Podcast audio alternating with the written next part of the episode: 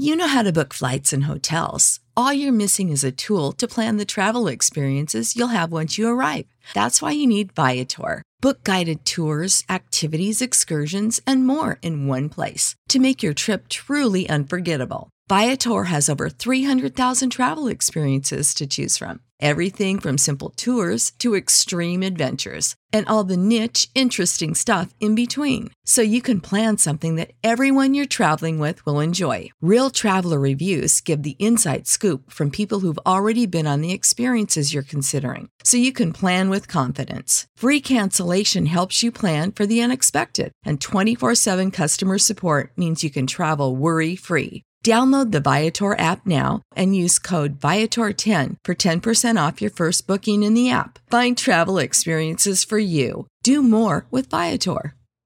Sick of being upsold at gyms? My guy, you're currently a base member. For $90 more, I can upgrade you to our Shred membership. For 130 more, you'll be a Swole member. And for just $300 more, you'll reach Sweat Platinum. At Planet Fitness, you'll get energy without the upsell. Never pushy, always free fitness training and equipment for every workout. It's fitness that fits your budget.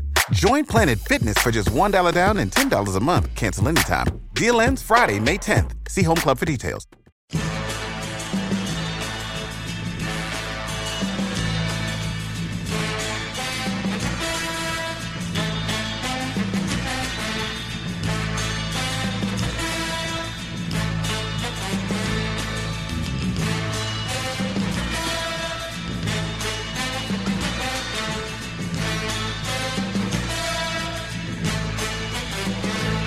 E ben trovati ancora sul ponte di comando con uh, Omar Serafini e Claudio Serena Ciao. e sottoscritto Matteo Matonelli Ciao. per uh, la nuova puntata di Atavacron. In particolare stasera parleremo di Space Vampires. Esatto, eh, Space Vampires, eh, una pellicola del 1985, il titolo originale è Life Force eh, e regia di Tobe Hooper. È una pellicola interessante e forse al tempo anche sottovalutata, secondo me. Eh, Aspetta, visto che l'hai già detto all'inizio con il doppio titolo, la domanda che ti faccio io Sì. è Space Vampires è la- il titolo italiano, o italiano, un è il titolo, titolo? il titolo italiano. Life Force è il titolo originale. A sto punto sei in inglese, no? non lo puoi lasciare in inglese. Eh, ma c'è il perché. Ah, ok, va bene. C'è il perché. Esatto. E adesso arriveremo anche al perché. Eh, dicevamo che è un, inte- mm, è un interessante connubio fantar, horror e soprattutto sexy, vero Matteo? Eh, eh, guarda, io l'unica cosa che ho visto di questo film è- sono le immagini sexy, quindi va bene? Ok? Che è diretto dal maestro Hooper. Tobe Hooper, tanto dire per i pochissimi sulla faccia della terra che non lo conoscono, diciamo, do solo due, due titoli. Non aprite quella porta e Poltergeist, per cui parliamo di uno dei... Ma non aprite quella porta, è quello che negli occhi guardate negli occhi, Claudio? No, quella era la casa, Manto. Mm, scusa, beh, tanto c'era una porta ad aprire, no? Eh, sì, in effetti quella c'è un po' dappertutto. Ci sono sempre porte da aprire. aprire, ecco. E eh, il perché, rispondo adesso alla tua domanda Matteo, eh, è tratta da un romanzo del 76 che si intitolava I vampiri dello spazio di Colin Wilson, che è uscito anche in Italia, il titolo originale è Space Vampires, e tra l'altro è uscito anche in Italia a cura di Urania. Quindi, Quindi- per una volta l'adattamento de- È del, stato del titolo... plausibile, o quantomeno aveva una giustificazione. Ottimo. Ok. Eh, c'è da dire subito un- una cosa, ragazzi, che il romanzo, facciamo un attimino, eh, partiamo dal romanzo, che malgrado le premesse fantascientifiche come le astronavi, gli alieni, si presenta principalmente come una sorta di noir, di romanzo noir sul vampirismo, sulla storia e sulle sue possibili implicazioni future. Mentre invece il film, forse complice la regia di Hopper, prende subito una decisa piega verso l'horror. Ok? Io direi, Claudio, passiamo al. Mettiamo il trailer. Mettiamo il trailer, dopo passiamo, come al solito, alla, alla trama.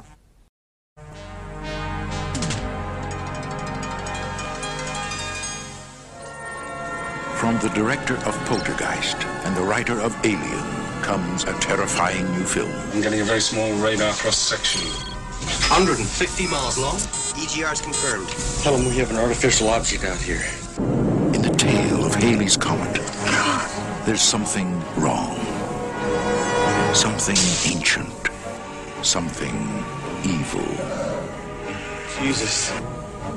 Houston, we have a problem. Something's happening to me. Hungry. That's brought to Earth. She's destroyed worlds. That girl was no girl. She was totally alien to this planet and our life form. And totally dangerous.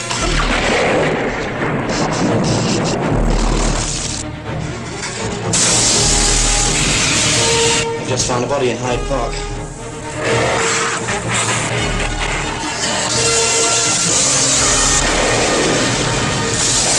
Life Force.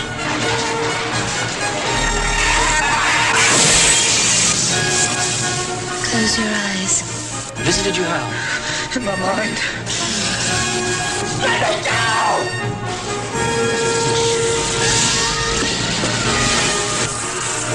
It's already spreading. You didn't stop it. It's too late.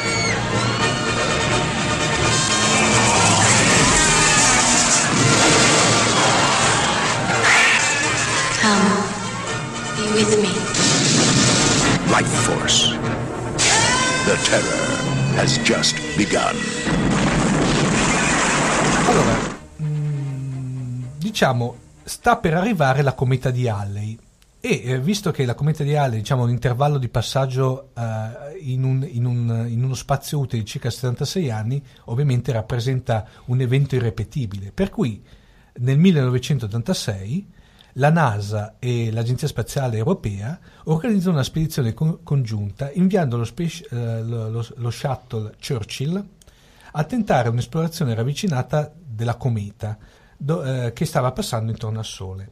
Mentre stanno praticamente avvicinandosi ed entrando proprio nella cometa, l'equipaggio eh, anglo-americano del Churchill fa un'incredibile scoperta e scopre che all'interno diciamo, della, della scia della coda c'è un'immensa eh, astronave molto inquietante anche come forma, perché proprio è molto, mm, eh, at- non saprei dire, atavica, brutta come, come forma. Ovviamente cominciano, gli astro- eh, dopo aver avuto l'ok da, da Houston, tanto lì c'è una, una scena bellissima che dice una frase storica, Houston abbiamo un problema, è vero questo, inizia così, eh, iniziano a esplorarla praticamente e tra l'altro in una serie di sequenze veramente fatte veramente bene a livello di effetti speciali e scoprono al suo interno, oltre a dei corpi risecchiti di grossi pipistrelli umanoidi, trovano dentro delle barre traslucide e conservate una specie di grande camera anecoica i corpi nudi e apparentemente senza vita di quelli che, sem- che- di quelli che sembrano tre umanoidi, due uomini e una donna. La donna è una, Dio, dire bellissima secondo me e dir poco, Matilda May, che allora aveva 20 anni, era quasi agli esordi. Eh, cosa succede? Ha uno sguardo inquietante, eh, per quanto sia bella. Eh, ma è così, secondo me il bello è quello. Poi, mh, tutto sommato, dopo ci arriviamo alla, alla- alla interpretazione di Matilda May.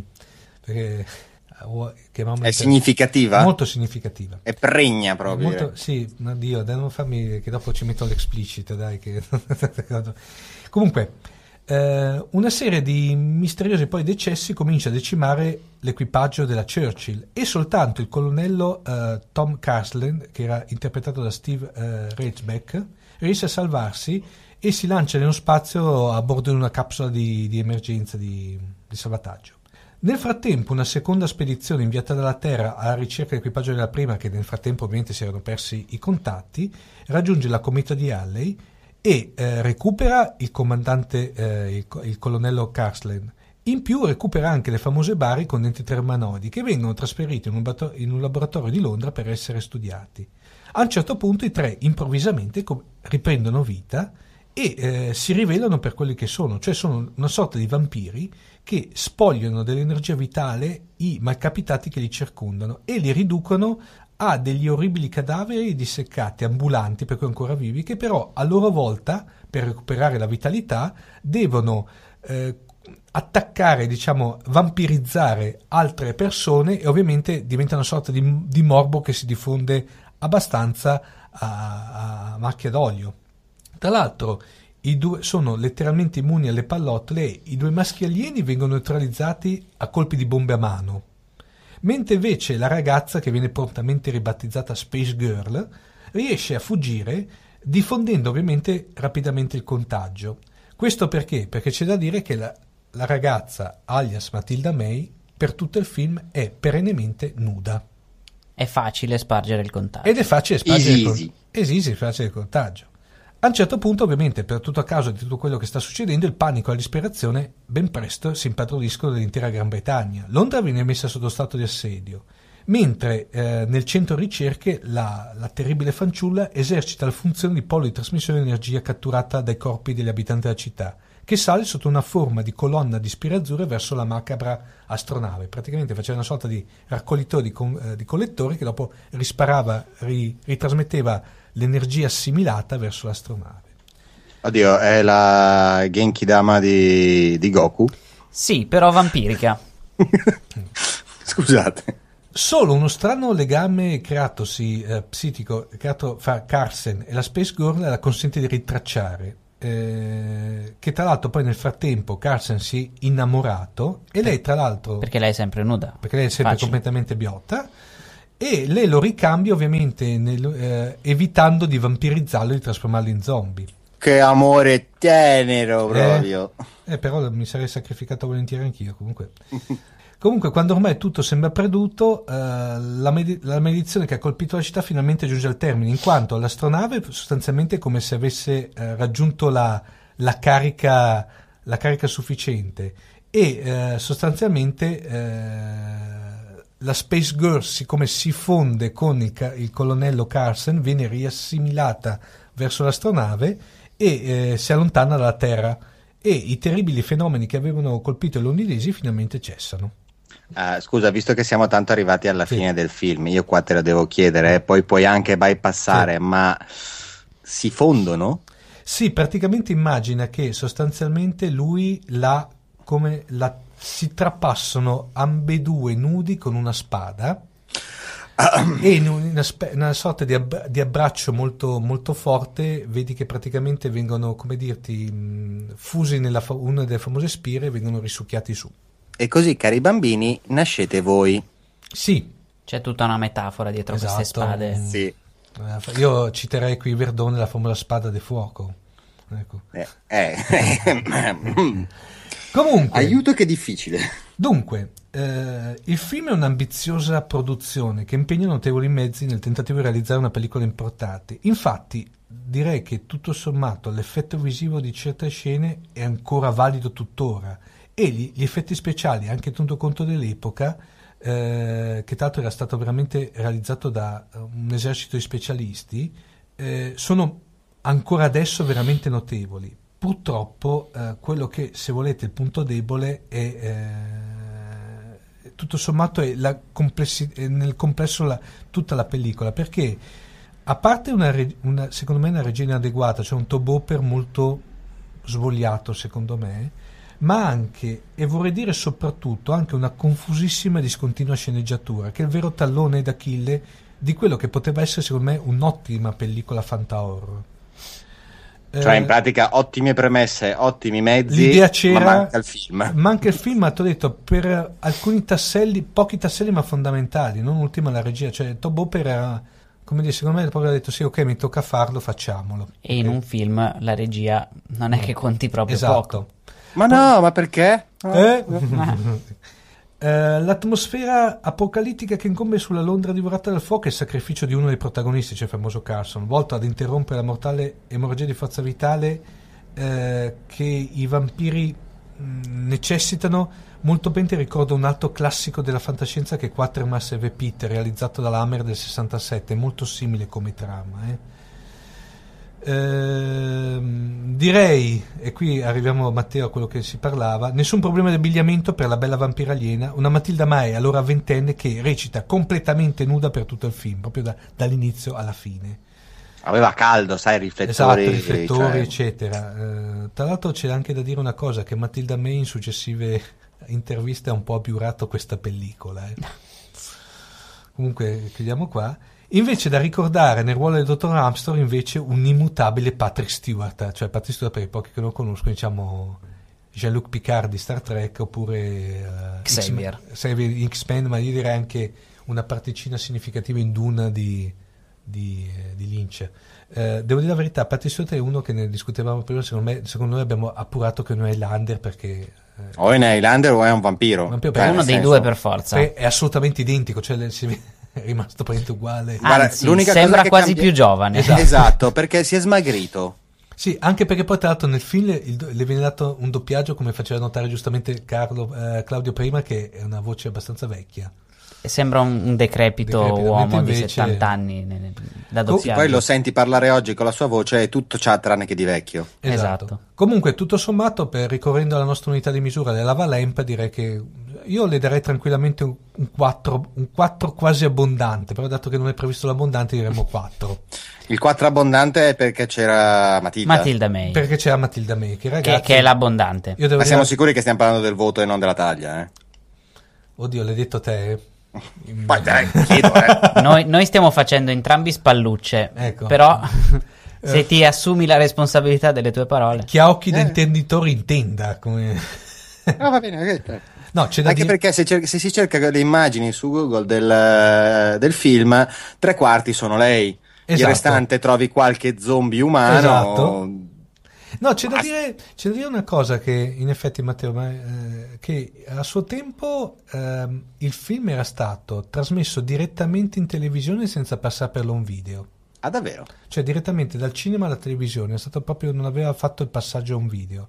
E il bello che non esiste, ehm, almeno, tra l'altro ecco, se qualche nostro ascoltatore la conosce me lo faccia sapere perché la, la sto cercando disperatamente, non esiste una versione italiana e, ehm, per un video tipo o VHS, ma in DVD non esiste.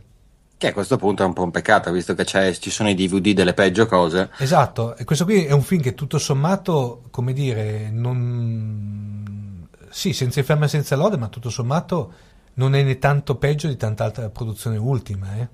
Ah, se, no. non, se non altro come idee, tra l'altro poi, come ripeto, il fatto che, stesso che poi alla base c'era un ottimo romanzo che tanto consiglio anche vivamente perché anche se è un po' completamente diverso come sviluppo, però è molto appassionante anche il romanzo. Il romanzo tra l'altro lo trovate tranquillamente in formato ebook, fra parentesi. Tanto stavo guardando, Matilda May non è che abbia fatto tanti film. Non ha fa- eh. ah, più che altro dopo si è- ha, ha lavorato con mi pare Biggest Luna, con la titella Luna. Sempre No, no. Eh? The Jackal. Eh, sì.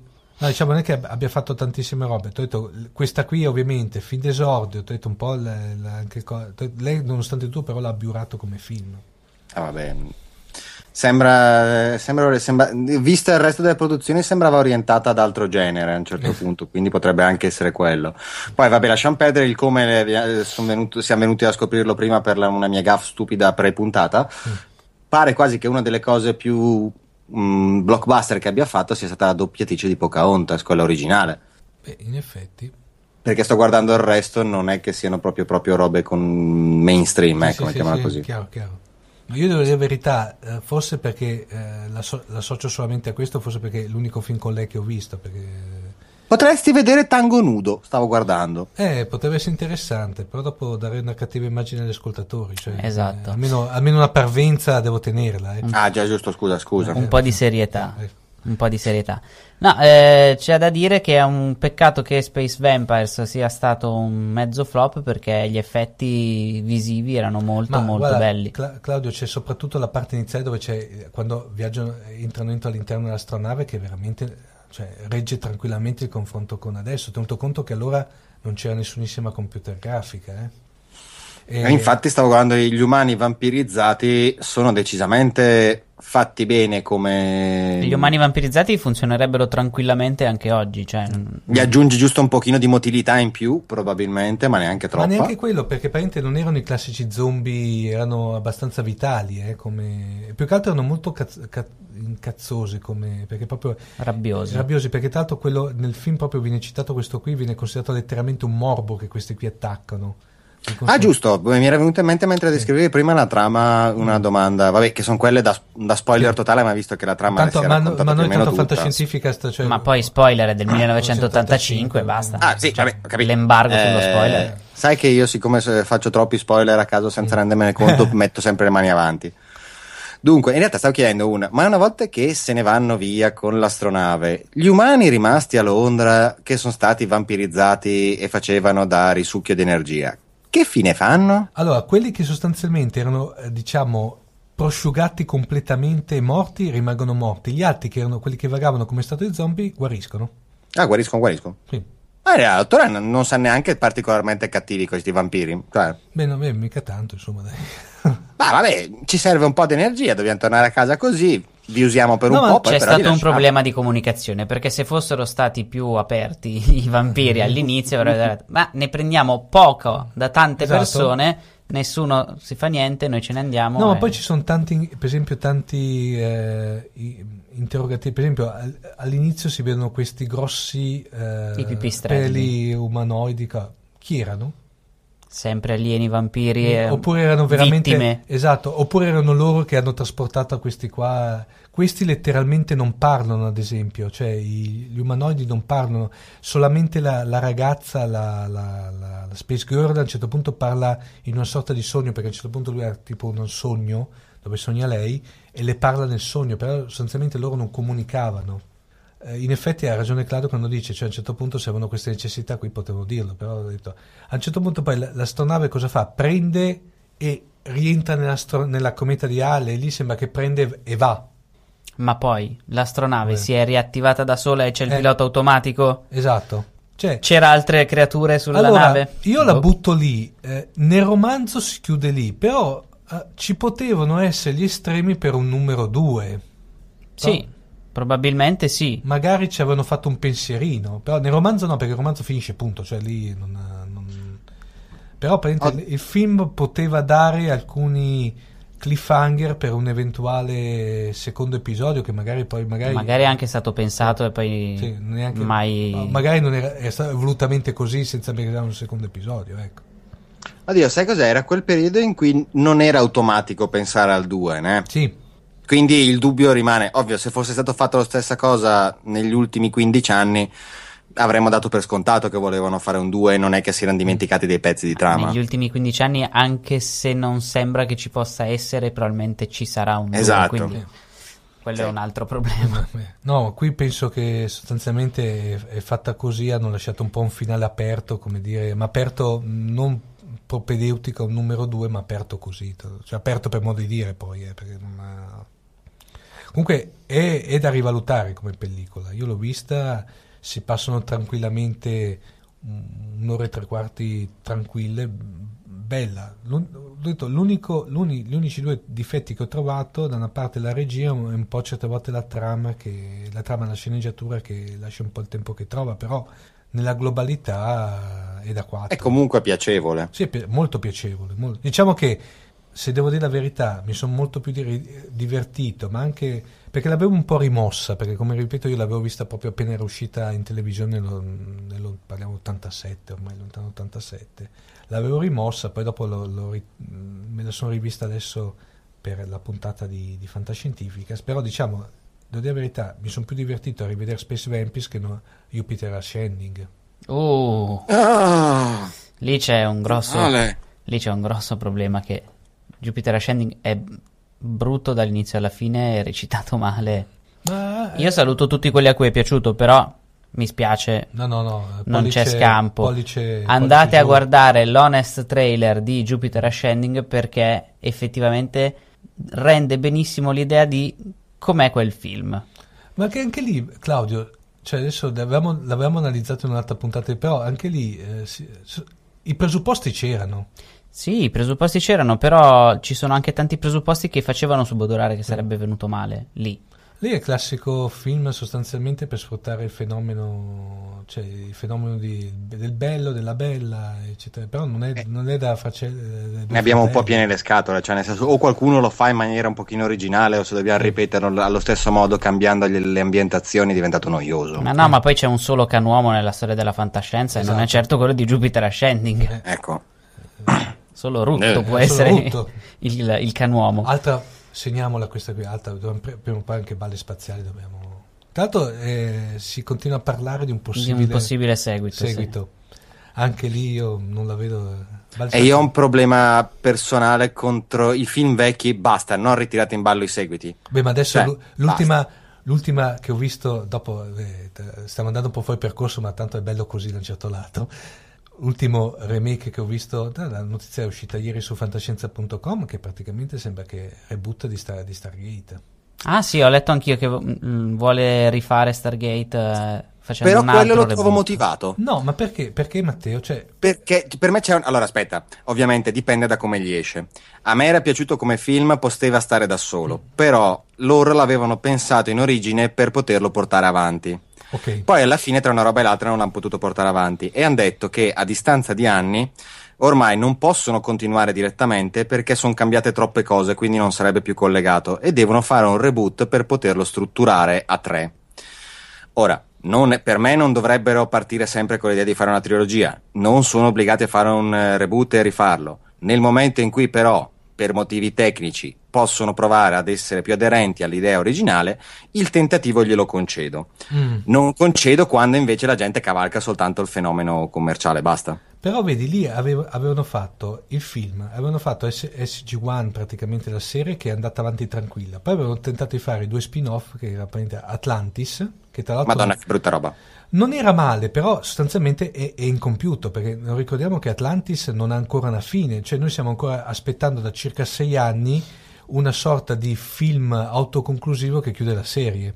Ah, beh, giustamente, sì. Esatto. Ma Poi c'era a- que- a me ricordiamoci- S- SG1 all'inizio piaceva molto, poi andato per- io l'ho trovato andare un pochino in vacca per i miei gusti, tro- troppi, tro- troppi filler. Ecco, e, e dopo, e dopo ricordiamoci che avevano tentato anche quell'altro che era Universe, che dopo Universe l'hanno troncata lì, ma giustamente anche perché lì sostanzialmente ormai la storia aveva avuto quella- tutto quello che da dire, per cui o qui lo reinventano in maniera decente oppure anche qui è un'operazione che potevano evitare secondo me. Ah beh, di, ba- di base io sono contrario, non dovrebbero farlo. In questo caso gli concedo il beneficio del vediamo cosa fai. Mettiamola così. Io più che altro sono curioso perché è un caso un po' particolare questo, nel senso che è lo stesso regista del primo che vuole rebuttarsi il suo, il Sì. suo stesso film e non qualcun altro che decide prendo in mano quella roba perché mi è piaciuta e cerco di rifarla Mm. a modo Esattamente mio. per quello dico che qua gli concedo il beneficio del vabbè, vediamo. Proprio per, per- proprio per il motivo che hai appena detto tu. Eh? È che è un caso molto raro. Sì. Beh, tra l'altro poi ragazzi ricordiamoci che addirittura un paio di settimane fa c'era stato annuncio del remake di Battlestar Galactica, ma non quella l'ultima, di quella, di quella la, la, chiamiamola quella che è l'originale, quella che viene... Ecco, in quel caso io non riesco bene a capire. Però, vabbè, Tra l'altro a film, non serie tv. Sì, boh, non, non trovo molto senso. non so, non, eh, io, io quello che vedo è questa veramente... Ogni tanto, ogni tanto ne, par- ne parliamo soprattutto con Massimo De Santo, più che altro per via che lui è il nostro esperto di fantascienza della Golden Age. Caspita, ci sarebbe da saccheggiare tutta la Golden Age degli anni eh, 30, 40 e 50 con fior di romanzi, dove tra l'altro sono romanzi secondo me che basterebbe darle una sorta di, come dire, limatura di, di smalto nuovo, adattare certe scene con la... però cioè io per esempio immagino una serie dedicata al ciclo della fondazione, ragazzi, avrebbe fuori un... Eh, lì come serie TV, ad esempio, ci starebbe benissimo. Come film sarebbe una cagata colossale. No, ma io la vedo come una miniserie, sai, se tipo mi viene in mente una, una, una miniserie autoconclusiva e ci può stare. È una miniserie tipo Sherlock, dai, tre esatto. episodi, cioè fai cinque episodi in tutto. Ma però ti ho detto, eh, avrebbero fior di, fior di trame e sono lì, invece continuano a fare reboot e remake, reboot e remake, reboot e remake, cioè basta adesso. Cioè... Perché non hanno il coraggio di usare, sono dei cacasotto No, Hollywood. la, la giustificazione è ma dobbiamo far conoscere nuove leve e le- i personaggi. Sì, ma nuove leve se vogliono conoscere un personaggio si ribeccano i vecchi film. Non è che siamo come una volta che cioè adesso praticamente l'accessibilità ai media è praticamente universale, cioè non vabbè. Sì, ma anche una volta, cioè io da piccolo mi sono visto roba degli anni 60-70 tranquillamente, Sì. eh, non è E che... siamo ancora vivi per raccontarlo. Ecco, appunto, cioè adesso non è che siamo passati secoli. E abbiamo visto anche Matilda May. Abbiamo visto Ecco, Matilda May. cioè. Eh. Va bene ragazzi, direi per Ab- stasera è tutto. Abbiamo parlato un, un po' di cose belle, un po' di cose brutte. Le cose belle era Matilda May, le cose brutte era la sceneggiatura, ma lo sappiamo. Eh, Fantascientificast lo trovate su fantascientificast.it e su QWERTY.it, che è il network di cui Fantascientificast fa parte. Ci potete scrivere su Facebook, ci potete scrivere su Twitter a @fantascicast e ci potete mandare delle mail a redazione at fantascientificast.it. Questa volta me lo sono ricordato. Bravissimo, filatissimo. No, direi però Claudio, ricordiamo anche l'ultima produzione Querti. Ricordiamo anche l'ultima produzione QWERTY, eh, che si chiama Senza rossetto nella cabina elettorale. È un progetto per ora fatto di quattro puntate ehm, che parlano della donna nel 1946 e di come è cambiata eh, il ruolo della donna all'interno della società italiana quando c'è stato il diritto di voto. Ogni puntata è un racconto scritto da un'autrice italiana e letto da lei, sono quindi molto personali, sono molto particolari, eh, sono molto belli. Andatelo ad ascoltare, eh, stiamo spingendo perché ne vengano fatti altri, intanto ne potete ascoltare tre. E ovvia un po' di coscienza civica non fa mai male. Assolutamente. Per, per stasera è tutto. Buon viaggio interstellare. Dal ponte di comando, Claudio Serena, Omar Serafini. E Matteo Mantovanelli. Ciao. ciao. Ciao.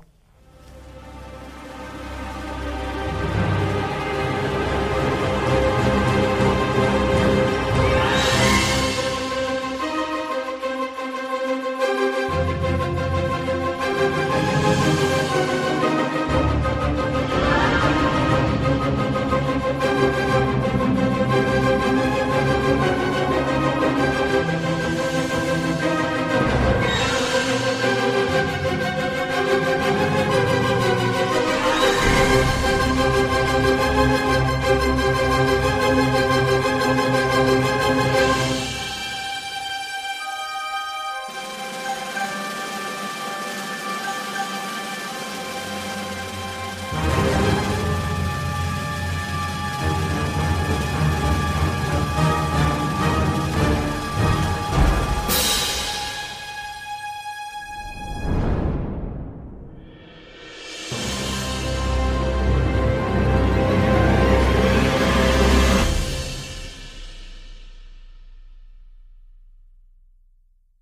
Sick of being upsold at gyms?